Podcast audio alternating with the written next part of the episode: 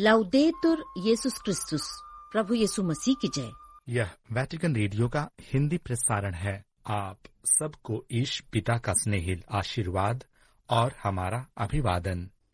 मासिक प्रार्थना मनोरथ।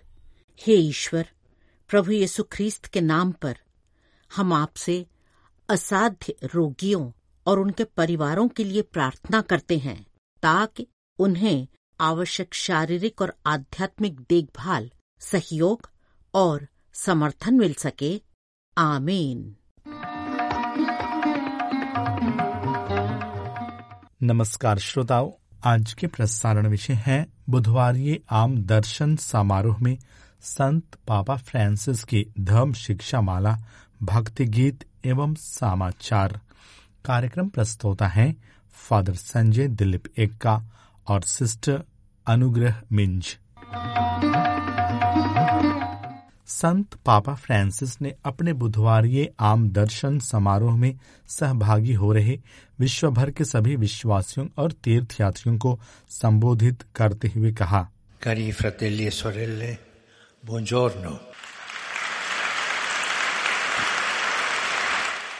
Tra tutti i vizi capitali, ce n'è uno che spesso passa sotto silenzio, non se ne parla. प्रिय भाइयों एवं बहनों सुप्रभात। सभी बड़े पापों में एक ऐसा पाप है जिसके बारे में हम अपने में चुपचाप रहते हैं। हम इसके बारे में बातें नहीं करते हैं। शायद इसके नाम के कारण जिसे हम में से बहुत से लोग समझने में कठिनाई का अनुभव करते हैं। संत पापा ने कहा कि मैं निष्क्रियता के बारे में कह रहा हूँ। अतः पापों की सूची में हम इसे दूसरे सामान्य नामों, सुस्तीपन या आलस्य से जानते हैं। वास्तव में आलस्य एक कारण से अधिक अपने में एक प्रभाव है। जब कोई व्यक्ति अपने में व्यर्थ, बिना काम, उदासीन रहता तो हम उसे सुस्ती, आलस्य की संज्ञा देते हैं। लेकिन प्राचीन मरुभूमि के आचार्यों की शिक्षा में हम आलस्य को यूनानी भाषा की मूलता से उत्पन्न एक शब्द पाते हैं जिसका अर्थ देख रेख की कमी है। आलस्य का अर्थ यूनानी भाषा में देख रेख का अभाव है। यह अपने में एक पाप है संत पापा ने कहा। Eh? यह एक खतरनाक प्रलोभन है। हम इसे सहज से नहीं ले सकते हैं। वे जो इसका शिकार होते, मानो वे अपने लिए मृत्यु की चाह रखते हैं। उन्हें हर चीज़ों से विरक्ति होती है। ईश्वर के संग उनका संबंध उबाव हो जाता है। यहाँ तक कि सबसे नेक कार्यों जिनके द्वारा अतीत में उनका हृदय उद्दीप्त होता था, अब उन्हें पूरी तरह व्यर्थ प्रतीत होता है। व्यक्ति अपने बीते समय के लिए खेद व्यक्त करता, जहाँ वह अपने युवा काल को पुनः प्राप्त नहीं कर सकता है संत पापा ने कहा L'accidia è definita come il demone di mezzogiorno. आलस्य को दोपहरी शैतान के रूप में परिभाषित किया गया है यह हमें दिन के बीच में अपना शिकार बनाता है जब हम थकान को अपने चरम पर पाते हैं और जहाँ आगे का बचा हुआ समय हमारे लिए नीरस प्रतीत होता है जिसे व्यतीत करना हमारे लिए असंभव लगता है। एक प्रसिद्ध व्याख्या में मठवासी एवाग्रियस इस परीक्षा को इस रूप में निरूपित करते हैं। सुस्ती व्यक्ति की आँखें सदैव खिड़की की ओर टिकी रहती हैं और वह अपने मन में आगंतुकों के बारे में सोचता रहता है। जब वह पढ़ाई करता है तो सुस्ती व्यक्ति बहुत बार जमहाई लेता है और निंद्रा का शिकार हो जाता है। वह अपनी आँखें मलता है, अपने हाथों को रगड़ता है। उसकी नज़रें किताब से दूर चली जाती हैं। वह दीवार की ओर निहारता, वह पुनः किताब की ओर देखता और थोड़ा पढ़ता है और अंत में अपना सिर झुका लेता है। वह अपनी पुस्तक नीचे रख देता है और नींद में झपकी लेता है। भूख में जब उसकी नींद खुलती तो वह अपने जरूरतों की पूर्ति में जाता है। संक्षेप में सुस्ती या आलसी व्यक्ति उत्सुकता में ईश्वर के कार्यों को पूरा नहीं करता है संत पापा ने कहा।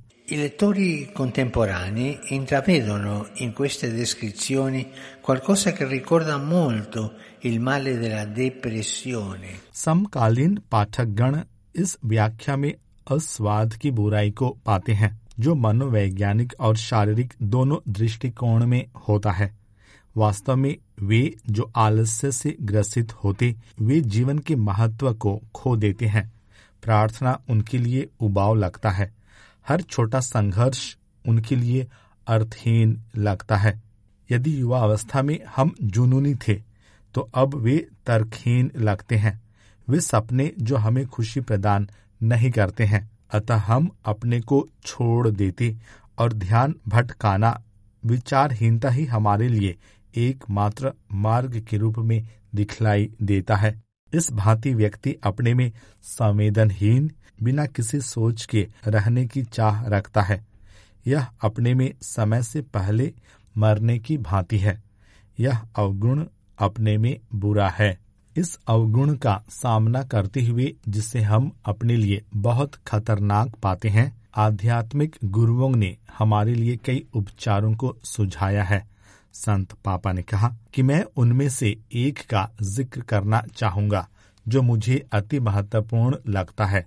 मैं इसे धैर्य में विश्वास की संज्ञा देता हूँ। यद्यपि आलस्य से ग्रसित व्यक्ति कहीं और रहने की चाह रखता है, वह सच्चाई से भागने की सोचता है। ऐसी स्थिति में व्यक्ति को चाहिए कि ऐसा करने के बदले वह साहस में बने रहते हुए अभी और यहाँ ईश्वर की उपस्थिति का स्वागत करे। चाहे स्थिति कैसे भी क्यों ना हो, मठवासी गण कहते हैं कि छोटा कमरा उनके लिए एक बेहतर जीवन के शिक्षक की भांति है, क्योंकि यह स्थान ठोस रूप में रोज दिन ईश्वर के संग हमारे प्रेम कहानी की बातें कहता है। आलस्य का भूत मुख्य रूप से इस साधारण कृतज्ञता में सच्चाई यहाँ और इस समय मिलने वाली हमारी खुशी को नष्ट करने की कोशिश करता है। वह हमें इन सारी चीज़ों को व्यर्थ बतलाने की कोशिश करता है कि कोई भी चीज़ अर्थपूर्ण नहीं है। Che non vale la pena di prendersi cura di niente e di nessuno. कि किसी का या किसी की चिंता करना कोई भी महत्व का नहीं है। यह व्यक्ति बेकार है। मुझे उसके संग रहना अच्छा नहीं लगता है। उसके मनोभाव हमें प्रभावित करते हैं। यह हमारे लिए आलस्य है। संत पापा ने कहा कि कितने ही लोग हैं जो आलस्य की चपेट में आकर बेचैनी से प्रेरित, मूर्खतापूर्ण ढंग से अपने जीवन का परित्याग कर देते हैं, जिसकी शुरुआत उन्होंने की थी। आलस्य से संघर्ष करना और किसी भी कीमत पर उसमें विजयी पाना हमारे लिए ज़रूरी है। इस संघर्ष से संत गण भी अछूते नहीं रहे, क्योंकि बहुतों की पुस्तिका में हम इसकी चर्चा पाते हैं, जहाँ उन्होंने अपने जीवन को अंधकार में पाया। वे हमें धैर्य में, विश्वास की दरिद्रता को स्वीकारते हुए अंधकार से परे जाने की शिक्षा देते हैं। वे हमें आलस्य की क्षणों में, छोटे रूप में ही निष्ठावान बने रहने की प्रेरणा देते हैं। वे हमें यीशु की ओर झुकते हुए धैर्य में बने रहने की सलाह देते हैं, क्योंकि वे हमें प्रलोभनों में कभी नहीं छोड़ते हैं। विश्वास जो आलस्य के द्वारा प्रताड़ित किया जाता है, अपने मूल्य को नहीं खोता है। इसके विपरीत यह सच्चा विश्वास है, मानवीय विश्वास जो सारी चीज़ों अंधकार के बावजूद जो हमें अंधा बना देता, नम्रता में विश्वास करता है। Quella fede che rimane nel cuore come rimangono le braccia sotto le cenere. यह वह विश्वास है जो हृदय में रहता है जैसे राख के नीचे अंगारे रहते हैं। यह सदैव बना रहता है। हम में से कोई यदि इस बुराई में या आलस्य में पड़ता है तो वह अपने भीतर झांकने का प्रयास करे और विश्वास के अंगारों की रक्षा करे। इस भांति हम जीवन में आगे बढ़ते हैं। ईश्वर हम सबों को अपना आशीर्वाद प्रदान करे। इतना कहने के बाद संत पापा फ्रांसिस ने अपनी धर्म शिक्षा माला समाप्त की और सबों के संग हे पिता हमारे प्रार्थना का पाठ करते हुए सबों को अपना प्रेरित आशीर्वाद प्रदान किया। Sin nomen Domini benedictum, ex hoc nunc et usque in seculum, aiutore nostro in nomine Domini. qui feci celum et terram. Benedicat vos omnipotens Deus, Pater et Filius et Spiritus Sanctus.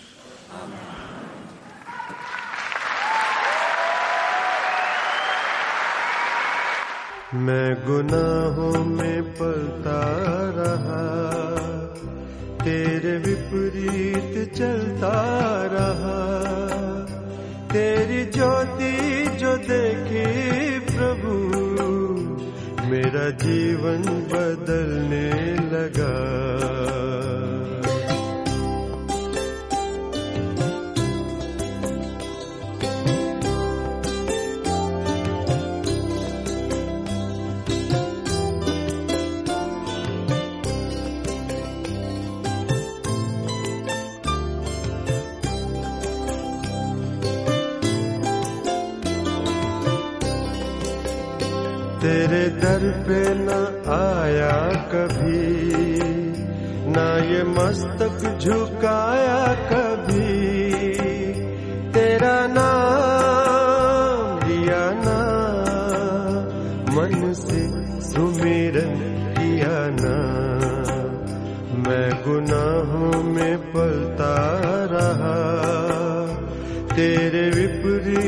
चलता रहा। तेरी ज्योति जो देखी प्रभु, मेरा जीवन बदलने आप Vatican radio से हिंदी प्रसारण सुन रहे हैं। लीजिए, प्रस्तुत है समाचार। आज चालीसा शुरू हो रहा है। आइए, हम इस समय को हृदय परिवर्तन और आंतरिक नवीनीकरण के अवसर के रूप में ईश्वर के वचन को सुनने के लिए अपने जरूरतमंद भाइयों और बहनों की देखभाल करने हेतु यात्रा करने के लिए तैयार करें। जिन्हें इनकी बहुत आवश्यकता है। इस विचार के साथ संत पापा फ्रांसिस ने वाटिकन के संत पापा पॉल सष्टम सभागार में बुधवार आम दर्शन समारोह में युद्ध से पीड़ित सभी लोगों के साथ निकटता के लिए अपनी नवीनतम अपील शुरू की। संत पापा ने कहा, आइए, हम पीड़ित यूक्रेन, फिलिस्तीन और इसराइल को कभी न भूलें, जो बहुत कष्ट सह रहे हैं। आइए हम इन भाइयों और बहनों के लिए प्रार्थना करें, जो युद्ध से पीड़ित हैं। इसके बाद संत पापा ने सभी को हृदय परिवर्तन की इस प्रक्रिया को जारी रखने, ईश्वर के वचन को सुनने और हमारे जरूरतमंद भाइयों और बहनों की देखभाल करने के लिए आमंत्रित किया। संत पापा ने कहा, आइए हम अपनी मदद जारी रखें और प्रार्थना तेज करें, विशेषकर दुनिया में शांति का उपहार मांगने के लिए। इसके बाद पोलिश भाषी तीर्थ यात्रियों का अभिवादन करते हुए संत पापा फ्रांसिस ने पोलिश विश्वासियों का धन्यवाद दिया, जिन्होंने यूक्रेन की मदद के लिए आज भी पोलिश गिरजाघरों में धन संचय का आयोजन किया है और इसमें भाग ले रहे हैं।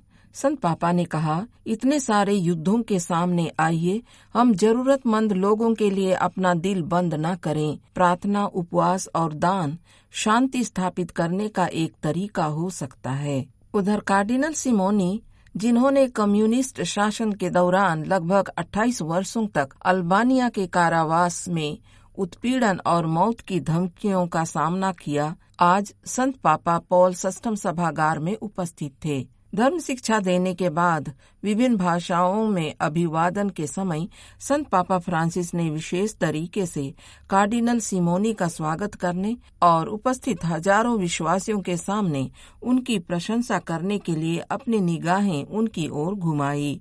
संत पापा ने कहा, हम सभी ने कलीसिया के पहले शहीदों, उनमें से कई की कहानियाँ पढ़ी हैं और सुनी हैं। आज भी दुनिया भर में कई शहीद हैं।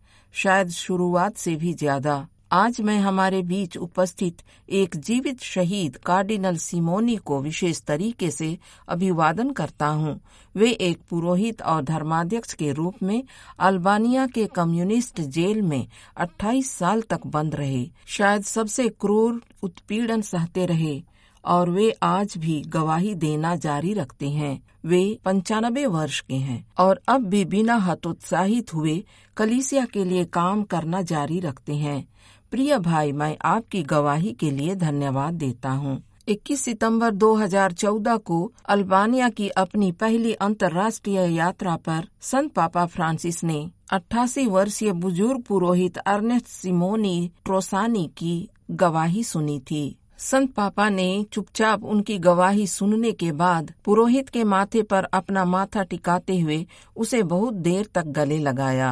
दो साल बाद 2016 में उन्होंने शहादत की इस गवाही के लिए कृतज्ञता के संकेत के रूप में बुज़ुर्ग पुरोहित अर्नेस्ट सिमोनी ट्रोशानी को कार्डिनल बनाया और संत पापा फ्रांसिस आज संत सबीना गिरजाघर में राख बुधवार के अवसर पर ख्रिस्त याग अर्पित करेंगे जहाँ राख की आशीष की जाएगी, एवं माथे पर राख लगाकर चालीसा काल की शुरुआत की जाएगी। आज शाम साढ़े चार बजे संत अनसेल्मो गिरजाघर से प्रोसेशन शुरू होगा। इसके बाद संत सबीना महा गिरजा महागिरजाघर में शाम पाँच बजे संत पापा फ्रांसिस ख्रिस्त याग अर्पित करेंगे, जहाँ वे राख की आशीष करेंगे और राख का विलेपन करेंगे। राख बुधवार के दिन संत सबीना महागिरजा घर में ख्रिस्त याग अर्पित करना परमाध्यक्षों की पुरानी परंपरा है। इसके साथ क्रिस्तीय एक विशेष काल में प्रवेश करते हैं, जिसको चालीसा काल कहा जाता है। इस काल में कलिसिया विश्वासियों को प्रार्थना, उपवास और दान देने के लिए विशेष रूप से आमंत्रित करती है। उधर सीआईए के निदेशक हमास द्वारा इजरायली बंदियों को मुक्त करने के बदले में गाजा में लड़ाई रोकने के लिए कतर की मध्यस्थता वाले युद्ध विराम योजना पर चर्चा करने के लिए मिश्र में आने वाले हैं। काहिरा में सीआईए के प्रमुख विलियम बर्न्स, उनके मिस्री समकक्ष और कतर के प्रधानमंत्री के बीच चर्चा होने वाली है। यह सभा ऐसे समय में हो रही है जब गाजा में युद्ध विराम के लिए अंतर्राष्ट्रीय दबाव बढ़ रहा है। इसराइल रफाह में हमास के खिलाफ जमीनी हमले की तैयारी कर रहा है, जहाँ 10 लाख से अधिक लोग शरण लिए हुए हैं। अमेरिकी राष्ट्रपति जो बिडेन ने ज़ोर देकर कहा था कि रफाह की रक्षा की जानी चाहिए। उन्होंने कहा कि इसराइल को शहर में आश्रय चाहने वालों की सुरक्षा के लिए विश्वसनीय प्रयास करना चाहिए।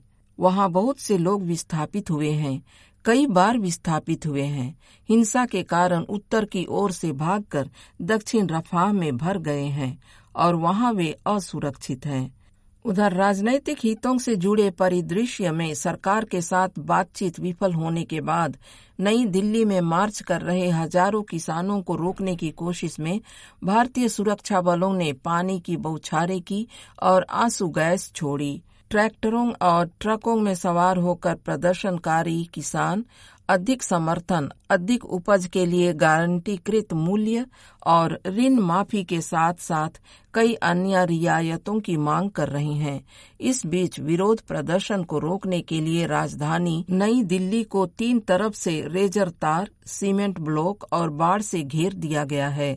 अधिकारियों ने मंगलवार को कई किसानों को हिरासत में ले लिया और पड़ोसी राज्य हरियाणा के कुछ जिलों में इंटरनेट सेवाओं को निलंबित कर दिया। वे 2021 के विरोध प्रदर्शनों की पुनरावृत्ति से बचने के लिए प्रदर्शनों को नियंत्रित करने के लिए दृढ़ हैं, जिसमें दर्जनों लोग मारे गए और हज़ारों किसान एक साल से अधिक समय तक राजधानी के बाहर कड़ाके की सर्दी और विनाशकारी कोविड महामारी के उछाल को सहन करते हुए डेरा डाले हुए थे।